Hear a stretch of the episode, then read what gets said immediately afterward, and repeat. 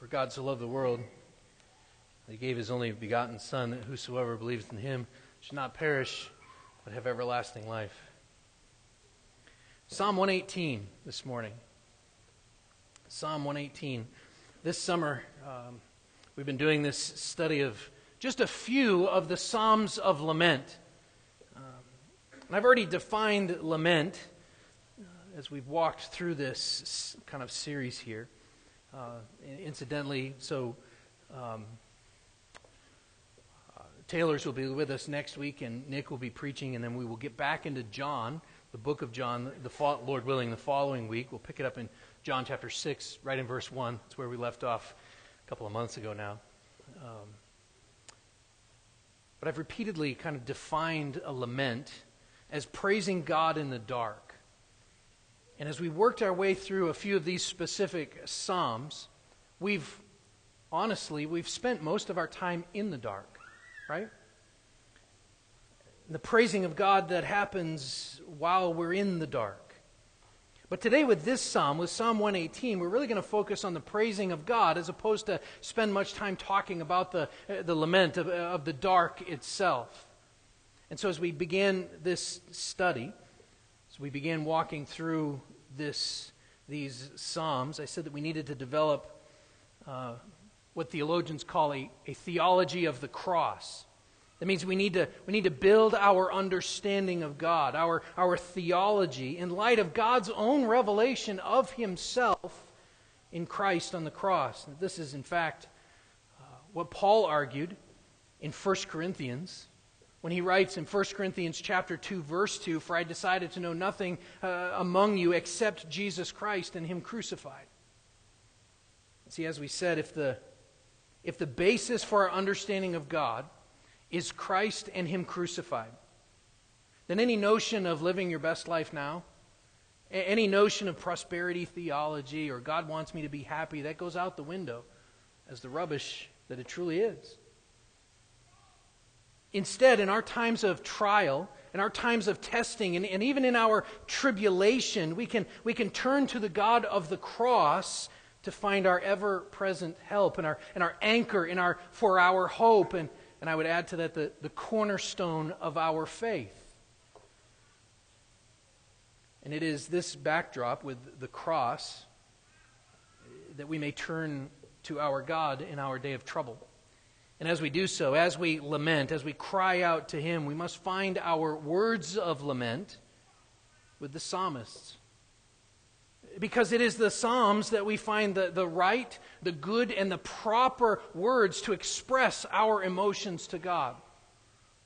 Because all of the Psalms are um, they're prayers and hymns that God chose to teach us how to express ourselves to Him in worship. Have you thought about that? God chose this. God chose the Psalms to teach us how to express ourselves to Him in worship. I said this when we began this series back when we were looking at Psalm 6. Dietrich Bonhoeffer calls the Psalms the Word of God and the prayers of men. And from the Psalms, uh, we lament specifically, th- these Psalms of lament. We learn that we can cry out to God for his presence. We can long for his presence as our, as our loving creator, as our redeemer, as our sanctifier. And we can be confident that when no one else is listening, God is. When no one else is listening, God is. I don't know if you've ever caught this, if you've ever kind of thought through it, it this way. But we consider the Psalms both songs and prayers. They are songs and prayers. And since the Psalms are the, the hymnal of God's people, our own songs, others that we have chosen, like we just sang, um, others that we have written for these cor- corporate worship times specifically, they need to be appropriate prayers. Uh, and I've been stressing that what a lament is, a praising God in the dark. I, I love that description praising God in the dark when we can't see any light. I may have also mentioned this before that uh, of the Psalms, about a third of them are laments. And so it's important that we understand them, that we understand how to cry out to God in our distress. But Psalm 118 is a little bit different. It's a little bit different than the others that we've looked at, the other Psalms of lament. There are clearly elements of lament in here, and we will get at that in a moment. But this psalm is much more joyful than sorrowful. I said that some of the psalms are jazz, some of the psalms are rock and roll, and some of them are the blues. This one is much more joyful than the blues. In fact, this psalm is a psalm that's sung really on the other side of the darkness, when God has delivered, when He has made His light to shine upon us. So let's read this Psalm 118. Oh, give thanks to the Lord, for He is good, for His steadfast love endures forever. Let Israel say, His steadfast love endures forever. Let the house of Aaron say, His steadfast love endures forever. Let those who fear the Lord say, His steadfast love endures forever. Out of my distress I called on the Lord. The Lord answered me and set me free. The Lord is on my side. I will not fear. What can man do to me? The Lord is on my side as my helper. I shall look in triumph on those who hate me. It is better to take refuge in the Lord than to trust in man. It is better to take refuge in the Lord than to trust in princes. All the nations surrounded me. In the name of the Lord, I cut them off. They surrounded me, surrounded me on every side. In the name of the Lord, I cut them off. They surrounded me like bees. They went out like a fire among thorns. In the name of the Lord, I cut them off. I was pushed hard so that I was falling, but the Lord helped me. The Lord is my strength and my song. He has become my salvation. Glad songs of salvation are in the tents of the righteous. The right hand of the Lord does valiantly. The right hand of the Lord exalts. The right hand of the Lord does valiantly. I shall not die, but I shall live and recount the deeds of the Lord. The Lord has disciplined me severely, but he has not given me over to death. Open to me the gates of righteousness that I may enter through them and give thanks to the Lord. This is the gate of the Lord. The righteous shall enter through it. I thank you that you have answered me and have become my salvation. The stone that the builders rejected has become the cornerstone. This is the Lord's doing. It is marvelous in our eyes. This is the day that the Lord has made. Let us rejoice and be glad in it. Save us, we pray, O Lord. O Lord, we pray, give us success. Blessed is he who comes in the name of the Lord. We bless you from the house of the Lord. The Lord is God. He has made his light to shine upon us. Bind the festal sacrifice with cords up to the horns of the altar. You are my God, and I will give thanks to you. You are my God, and I will extol you. Oh, give thanks to the Lord, for he is good. His steadfast love endures forever. Let's pray one more time. Lord, write these things in our hearts. Remind us of this truth that we may give thanks to the Lord, for you are good, for your steadfast love endures forever. We pray in Jesus' name, amen. Now, this is, um, this is another psalm that we don't know, we don't know who wrote it. We don't know under what circumstances it was written. Some have said that maybe, maybe King David wrote this after being chased by King Saul. Um, maybe later by, when he was chased by the Philistines, but we don't know. Others have said that maybe it was written during the return of the exiles, specifically during the time of, of Ezra when the temple in Jerusalem was being rebuilt. And I, I tend to lean that way, but again, we're just not sure, and, and I'm not sure that it matters all that much. But what we do know, and what does matter, is that there is very similar language in the book of Ezra. In Ezra chapter 3, verses 10 uh, to 13, we read this. So Ezra 3:10 says, "And when the builders laid the foundation of the temple of the Lord, this is the this is the second temple after Solomon's temple had been destroyed and the people were hauled off into captivity for 70 years, and, and they're beginning to rebuild the city and the nation and, and the temple specifically. And so Ezra 3:10 again says, "And when the builders laid the foundation of the temple of the Lord, the priests in their vestments came forward with trumpets, and the Levites, the sons of Asaph, with cymbals to praise the Lord, according to the directions of David, king of Israel, and they sang responsively, praising and giving thanks to the Lord. And, and here's what they sang For he is good, for his steadfast love endures forever toward Israel. And all the people shouted with a great shout when they praised the Lord, because the foundation of the house of the Lord was being laid. But many of the priests and the Levites and heads of fathers' houses, old men who had seen the first house, they wept with a loud voice when they saw the foundation of the house being laid.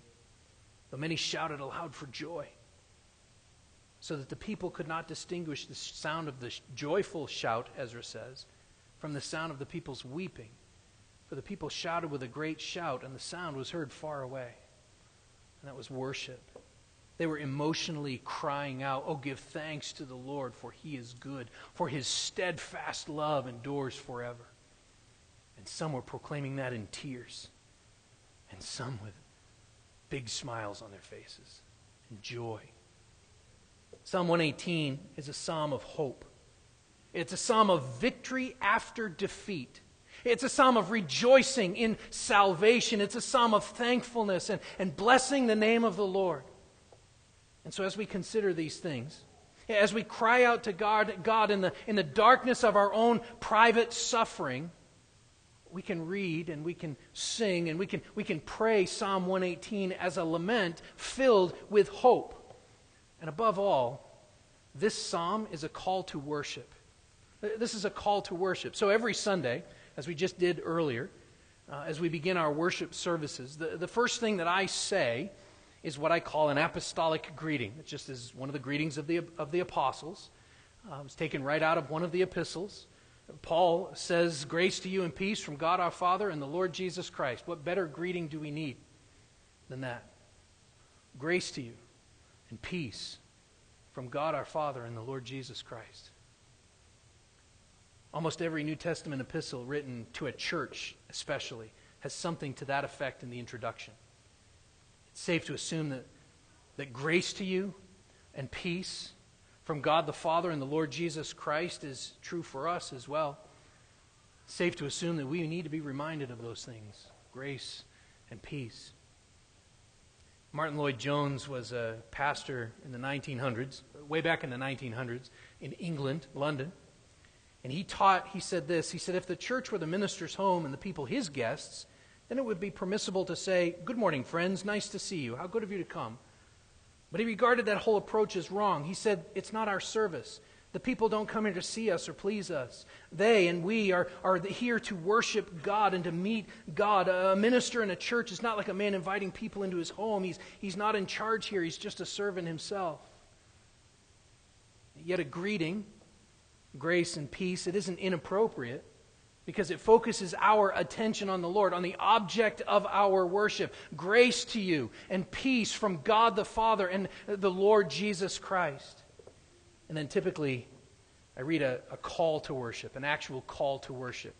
Oh, give thanks to the Lord, for he is good, for his steadfast love endures forever. I'm calling you to do that. Oh, give thanks to the Lord, for he is good, for his steadfast love endures forever. I don't say those things just to get you to sit down and be quiet. I say those things to focus our hearts, yours and mine, on what we're doing here. Because as Christians, we have received grace and peace from God our Father and the Lord Jesus Christ. And so we must give thanks to the Lord, for he is good, for his steadfast love endures forever. This entire psalm is, is that kind of call to worship. It's a call that has, has four practical instructions for us, not, not just as we are, are worship gathered together as the assembly of the saints, like this morning, but also as we present, as Romans would tell us, as we present our bodies as a living sacrifice, holy and acceptable to God, which is your spiritual worship. In, in other words, as we live lives of worship. So, four practical instructions this morning. And the first is this give thanks to the Lord at all times. Pretty straightforward and practical. Give thanks to the Lord at all times. It's verses 1 through 4. Let me read those again. Oh, give thanks to the Lord, for he is good, for his steadfast love endures forever. Let Israel say, His steadfast love endures forever. Let the house of Aaron say, His steadfast love endures forever. Let those who fear the Lord say, His steadfast love endures forever. So, as this psalmist opens, his emotions just gush out of his pen as he writes these things. Immediately, immediately, right from the beginning, he celebrates God's goodness. He celebrates his steadfast love and the wideness of God's mercy. Rich Mullins, in his song, The Love of God, he sang this. He said, There's a wideness in God's mercy I cannot find in my own. And he keeps his fire burning to melt this heart of stone. Keeps me aching with a yearning. Keeps me glad to have been caught in the reckless, raging fury that they call the love of God. And I just want to point out, because I know this will bother a couple of you reckless, in the wreckless, raging fury, wreckless there is spelt with a W. So it's, it's not reckless or careless. God's furious love is not careless, but it is wreckless in that it will not cause you to be destroyed. The wreckless, raging fury that they call the love of God. Now, you may not see the word mercy there in the first, uh, in those verses, those first four verses, uh, although you might, depending on what version of the Bible you use. Um, because there's no English word here for steadfast love. There's no English word that really captures the meaning of the Hebrew that this is originally written in. That steadfast love is the word, the Hebrew word chesed. H E S E D, Hesed. This is the consistent, ever faithful, relentless, constantly pursuing, lavish, extravagant, unrestrained, furious love of God. Oh, give thanks to the Lord, for he is good, for his Hesed endures forever. Oh, give thanks to the Lord, for he is good, for his consistent, ever faithful, relentless, constantly pursuing, lavish, extravagant, unrestrained, furious love and mercy endures forever. It's not sufficient, even, for the psalmist to just have a private moment of worship. He has to call us to worship with him. Oh, you, give thanks to the Lord, for he is good, for his steadfast love endures forever. Let all Israel say, His steadfast love endures forever. Let the house of Aaron say, His steadfast love endures forever. Let all who fear the Lord say, His steadfast love endures forever. He is compelled to call others to join in with Him. And as we, as we, modern Christians, as we assemble each Lord's Day, we are compelled by the steadfast love of God to join in worship. In Luke chapter 19, verses 37 through 40 we read this as, as Jesus was drawing near, already on the way down to the Mount of Olives. The whole multitude of his disciples began to rejoice and praise God with a loud voice for all the mighty works that they had seen, saying, Blessed is the King who comes in the name of the Lord, peace in heaven and glory in the highest. Some of the Pharisees in the crowd said, Teacher, rebuke your disciples. He answered, I, I tell you, if these were silent, the very stones would cry out. See, this, this call to worship, it's not a suggestion. It's not a suggestion for us, it's a compelling call. We are called to give thanks to our God. We're called to give thanks for his goodness. This, oh, give thanks to the Lord for he is good. It, it's not merely that he does good. Have you ever thought about this? He does do good, but this isn't really what this is talking about. See, we might be thanked for doing good, uh, some good deed, but God is good. It is his, it is his essence and his character. So we tell our kids to, to be good. But really, what we mean is behave. Do good things, don't do bad things. But God is good. He needs to be praised whether we're able to see the good that he does or not. Because he is the very, he's the very definition of things that are good. He's good beyond measure. We know that good people do bad things, bad people can do good things. And when we see these things, It should stir us to give thanks to the Lord, for he is good. His hesed lasts forever. Then in verses 2 to 4, the psalmist gives three categories, or really three people groups, who are to proclaim his steadfast love. And he begins with Israel in verse 2. This is God's covenant people, those who specifically have been beneficiaries of God's covenant love, those who have seen God's faithfulness firsthand, those who have, have God's faithfulness as a part of their whole lives, all of their festivals, their feasts. Everything is about God's faithfulness, His deliverance. They have experienced His loving kindness, e- even during their stubborn rebellion. And then he says this phrase that he repeats several times in this psalm His steadfast love endures forever. This is like their own national motto. I grew up in the state of New Hampshire live free or die. Taxes are really high up there now. but this is like their national motto His steadfast love endures forever. His motto doesn't change.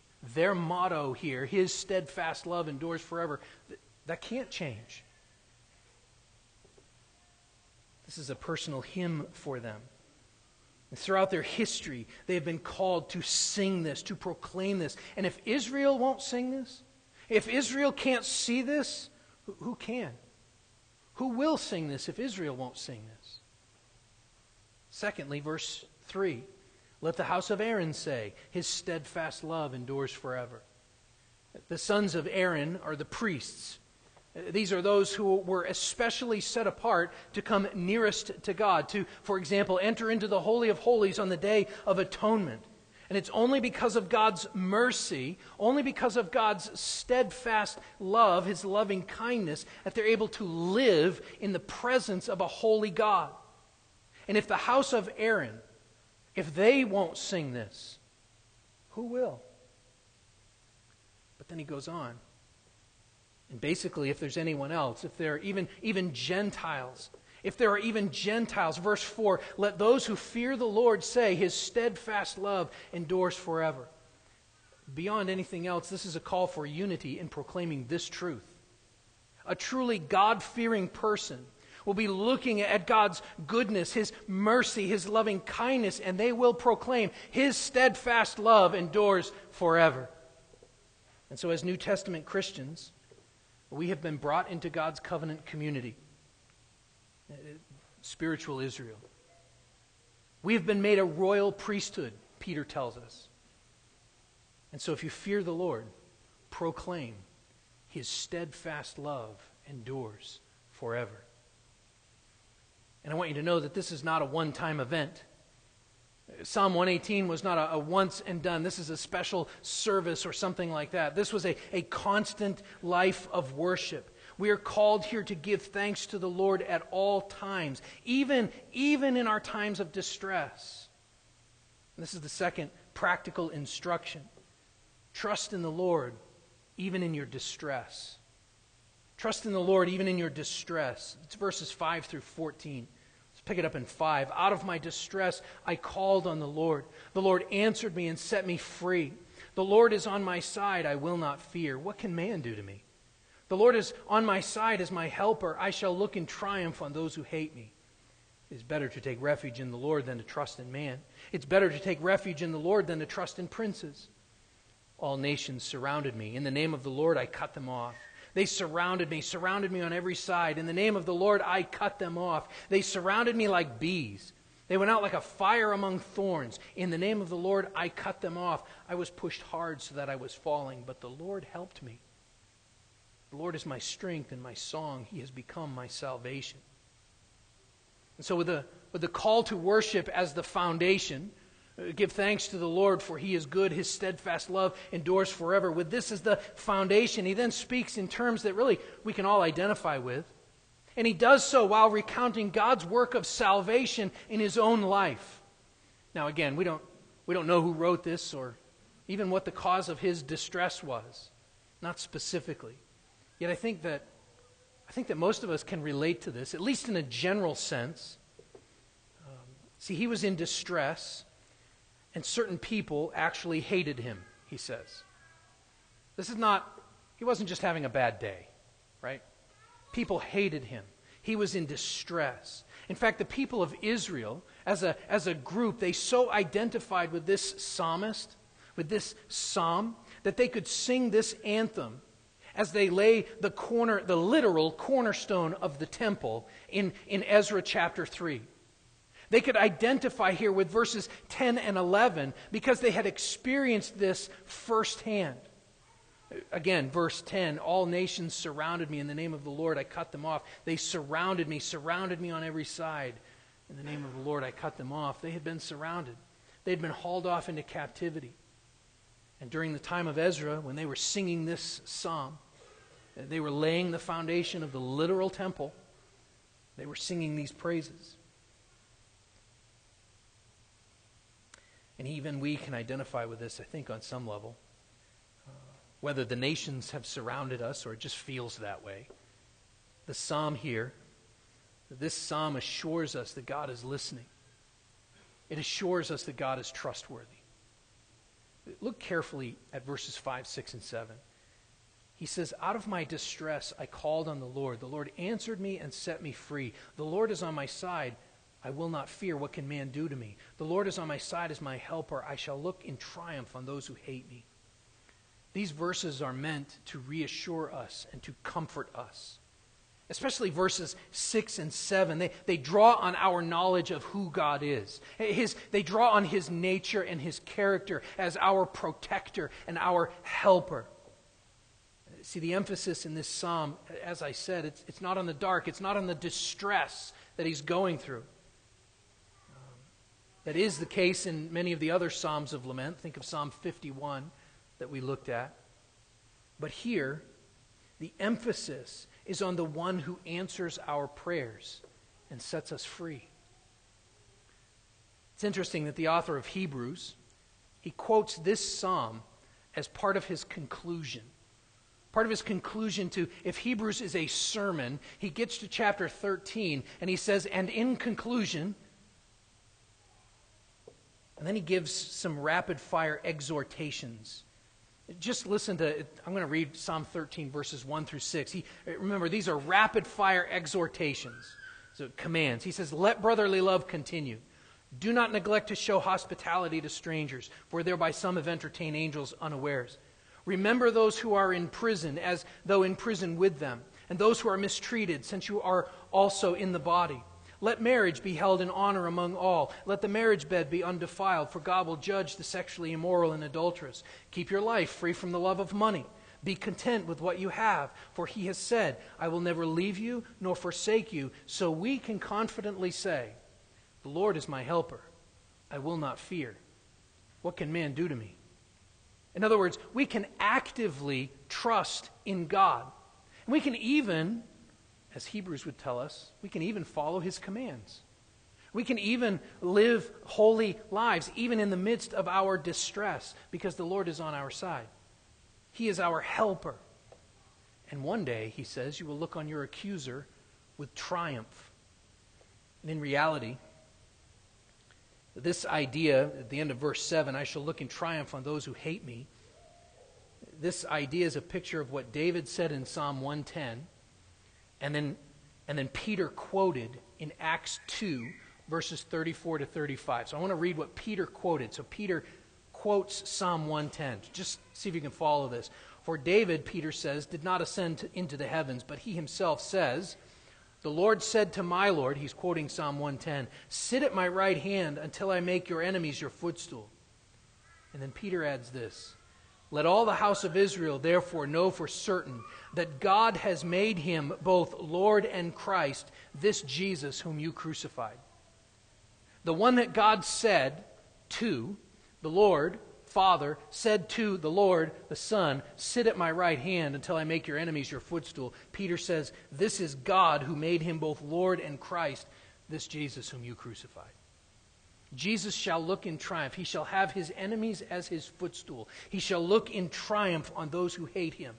Verse 7. And when the house of Israel heard this, that the Father said to the Son, Sit at my right hand until I make your enemies your footstool. When the house of Israel heard this, Peter said to them, This is Acts 2 37 to 39.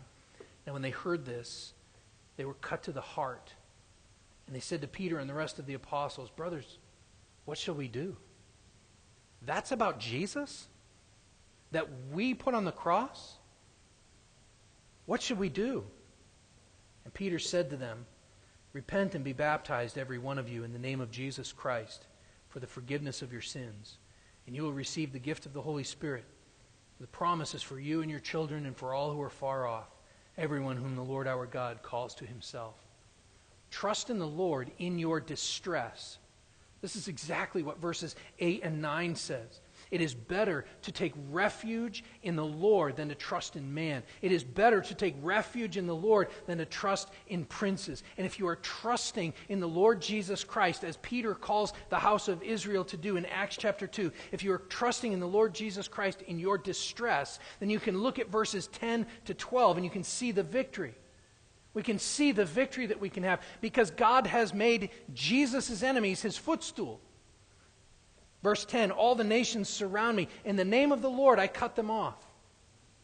They surrounded me, surrounded me on every side. In the name of the Lord, I cut them off. They surrounded me like bees.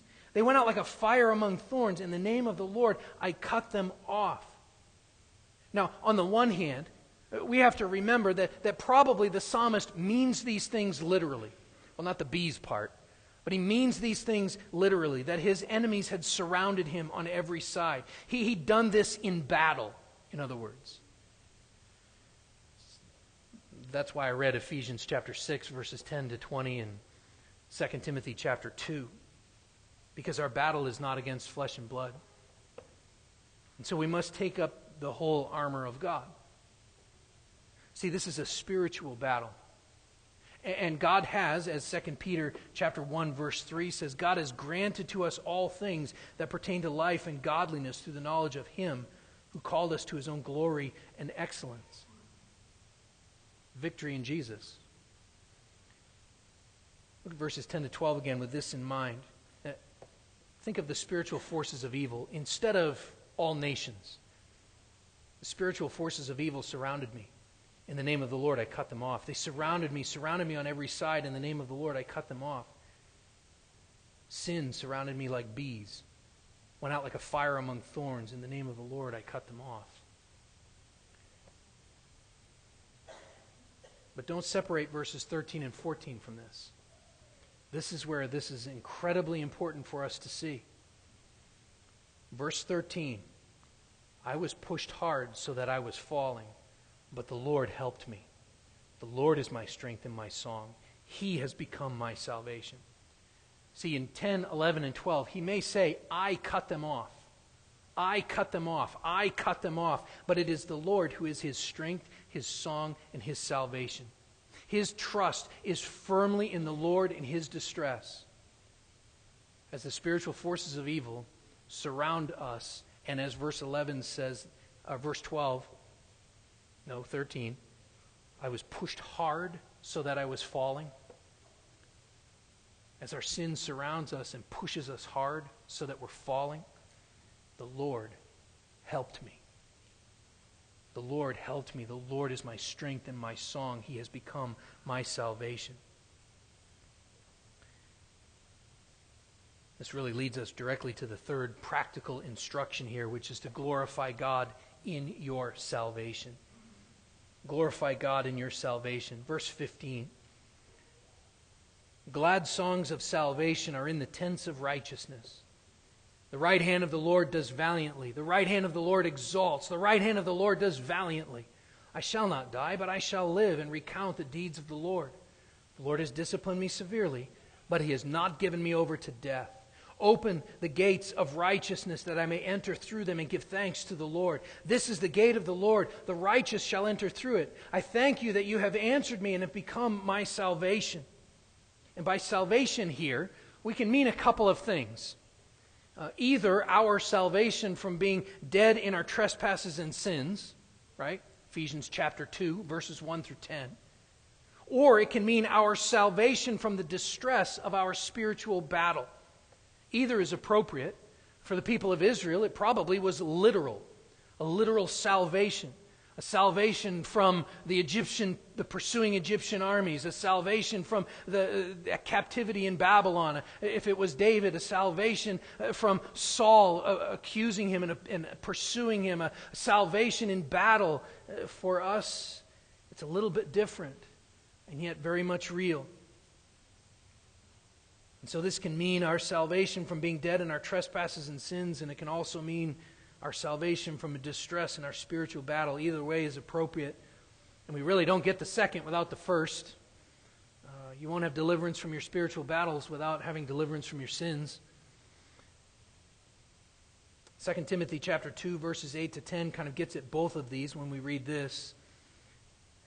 Paul writes to Timothy, "Remember Jesus Christ, risen from the dead, the offspring of David, has preached in my gospel." For I'm suffering, bound with chains as a criminal, but the word of God is not bound. Therefore, I endure everything for the sake of the elect, that they also may obtain the salvation that is in Christ Jesus with eternal glory. One of the reasons we preach Christ and Him crucified one of the reasons we preach the gospel over and over and over again, even to those who have already heard, even to those who have already believed, is because we, all of us, myself included, we need constant reminders of just how gracious God is. We need to be reminded of this constantly. So, for example, in Psalm 107, just the first couple of verses, another call to worship. Oh, give thanks to the Lord, for he is good, for his steadfast love endures forever. Does that sound familiar? Verse 2 says, Let the redeemed of the Lord say so. He who has redeemed from trouble. It's the same thing. These calls to worship are all over Scripture. These are so important for us because we get busy with life and we neglect these things. We forget about these things. I sat on our front porch last night forgetting these things. I put the rest of the sermon together yesterday. Usually I try to have it done on Friday, and it didn't work this week. So yesterday I put the rest of the sermon together, went home, mowed the lawn, got rained on, stopped mowing, sat on the front porch, forgetting this. Oh, give thanks to the Lord, for he is good, for his steadfast love endures forever. I need to be reminded of these things constantly. This is the caution of Hebrews chapter 2. First couple of verses of Hebrews 2 says, Therefore, we must pay much closer attention to what we have heard, lest we drift away from it. For since the message declared by angels proved to be reliable, and every transgression or disobedience received a just retribution, how shall we escape if we neglect such a great salvation? How shall we escape if we neglect such a great salvation. All of this, these, these calls to worship, these calls to remember, these warnings, all of this is to, is to foster glad songs of salvation, like verse 15 talks about. All of this is to proclaim God's mighty right hand, which just means his, his power, his might, his salvation, his deliverance. This psalmist here, he knows that his life has been spared. That's what he says in verse 17. And so he will preach salvation. He will preach the salvation and the glory of the Lord. And this should be us. This is what Peter, uh, Paul rather says to the Colossians. He says, He has delivered us from the domain of darkness and transferred us to the kingdom of His beloved Son, in whom we have redemption, the forgiveness of sins. He said that, and then a little bit later, he said this Him we proclaim warning everyone and teaching everyone with all wisdom, that we may present everyone mature in Christ. For this I toil, struggling with all his energy that he powerfully works within me. And, and just look at the progression from verses 18 to 21. Picture the exiles living in a foreign country because they have been they have not followed God's commands. They've been hauled off into captivity but they've found repentance. And God had promised to ancient Israel, all the way back in Deuteronomy chapter 30, He said this And when all these things come upon you, the blessing and the curse, which I have set before you, and, and you call them to mind among all the nations where the Lord your God has driven you, and return to the Lord your God, you and your children, and obey his voice in all that I command you today, with all your heart, with all your soul, then the Lord your God will restore your fortunes and have mercy on you, and he will gather you again from all the peoples where the Lord your God has scattered you. So picture this. Verse 18 looks to me like, he, uh, like this is the people of Israel realizing God's discipline, but remembering God's promises. Verse 18 The Lord has disciplined me severely, but he has not given me over to death. And so in verse 19, God begins to gather them again, as he said in Deuteronomy that he would. And they return to his house to worship. Verse 19 Open to me the gates of righteousness, that I may enter through them and give thanks to the Lord. In verse 20, they're standing there right at the gate. They're contemplating the truth of this verse. This is the gate of the Lord. The righteous shall enter through it. Then you get to verse 21. This is when these returning exiles they walk into the courtyard of the house of God. They realize that it was God that opened the gate of righteousness. We read this I thank you that you have answered me and have become my salvation. Except to mix together a couple of stories. When it comes to us approaching God's gate of righteousness, remember what Jesus said about the prodigal son? It's not just that the gate was open. He said, But while he was still a long way off, his father saw him and felt compassion and ran and embraced him and kissed him. This is why we glorify God in our salvation. Because in his saving us from our distress, he has heard our prayers and he's answered them. He is your salvation, and so we praise him in all things. Oh, give thanks to the Lord for he is good, for his steadfast love endures forever. And He's called us into his house to worship him. And he's opened the gate. And he's run down out there and grabbed us. This really is the fourth practical instruction. Praise God in all things. Praise God in all things. Let's pick it up in verse 22. The stone that the builders rejected has become the cornerstone. This is the Lord's doing. It is marvelous in our eyes. This is the day that the Lord has made. Let us rejoice and be glad in it. Save us, we pray, O Lord. O Lord, we pray, give us success. Blessed is he who comes in the name of the Lord. We bless you from the house of the Lord. The Lord is God, and he has made his light to shine upon us. Bind the festal sacrifice with cords up on the horns of the altar. You are my God, and I will give thanks to you. You are my God, and I will extol you. Oh, give thanks to the Lord, for he is good, for his steadfast love endures forever. Now, keep this illustration, and it's just an illustration but keep this illustration of the returning exiles in mind because he's still talking about worship here. It looks like these are just kind of simple, pithy statements that, that are almost unrelated to one another. Each verse almost seems unrelated at times, and maybe that's because we're familiar with so many of, of them. But he's still talking about worship. He's still talking about passing through the gate of righteousness, the Father's house. He's still talking about entering into the temple. And, and now that he's in the temple, he's looking around and he's seeing all that God has done. He's seeing the glory of his splendor and his majesty. And it is marvelous in his eyes, verse 23, especially this cornerstone.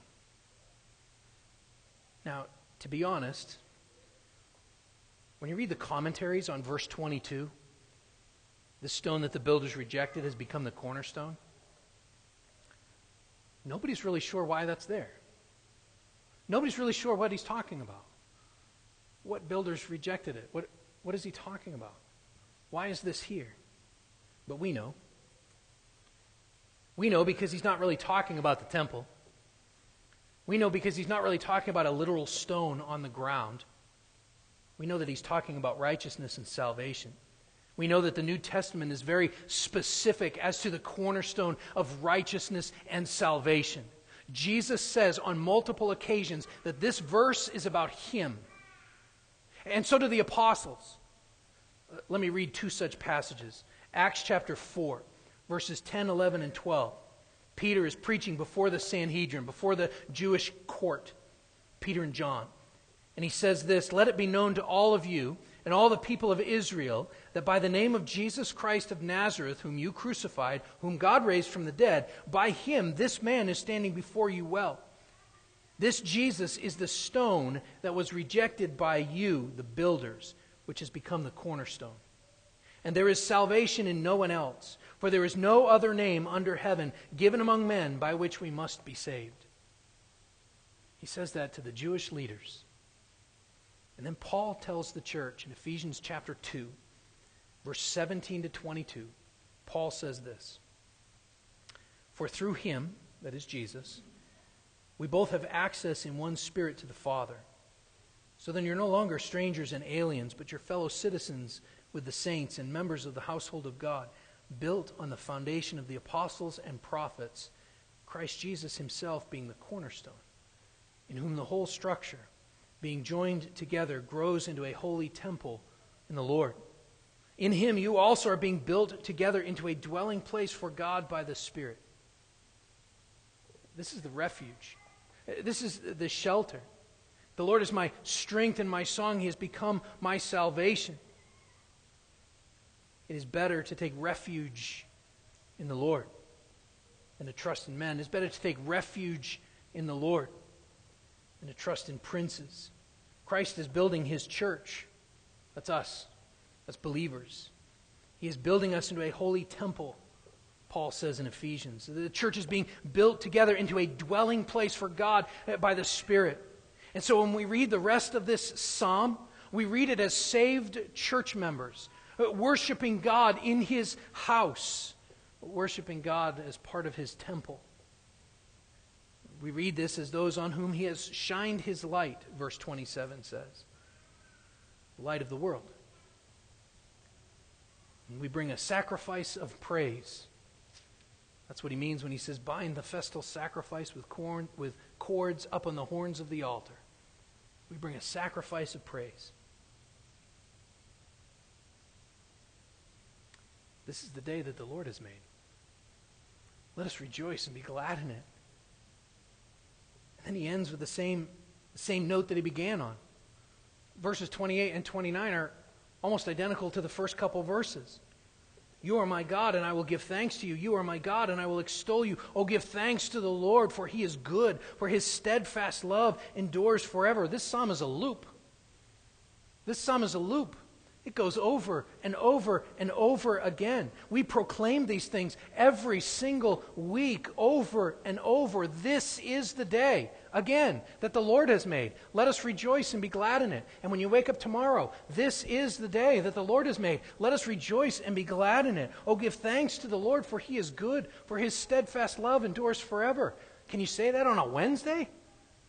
Oh, give thanks to the Lord, for he is good, for his steadfast love endures forever. Let those who fear the Lord say, His steadfast love endures forever. Let those who fear the Lord say, Let those who fear the Lord say, His steadfast love endures forever. That's what you need to take with you today. Let those who fear the Lord say, His steadfast love endures forever. This is the day that the Lord has made. Let us rejoice and be glad in it. Pray with me.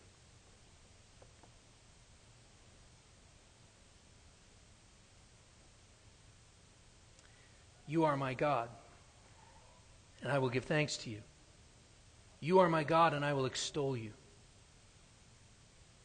And so we give thanks to the Lord for you are good.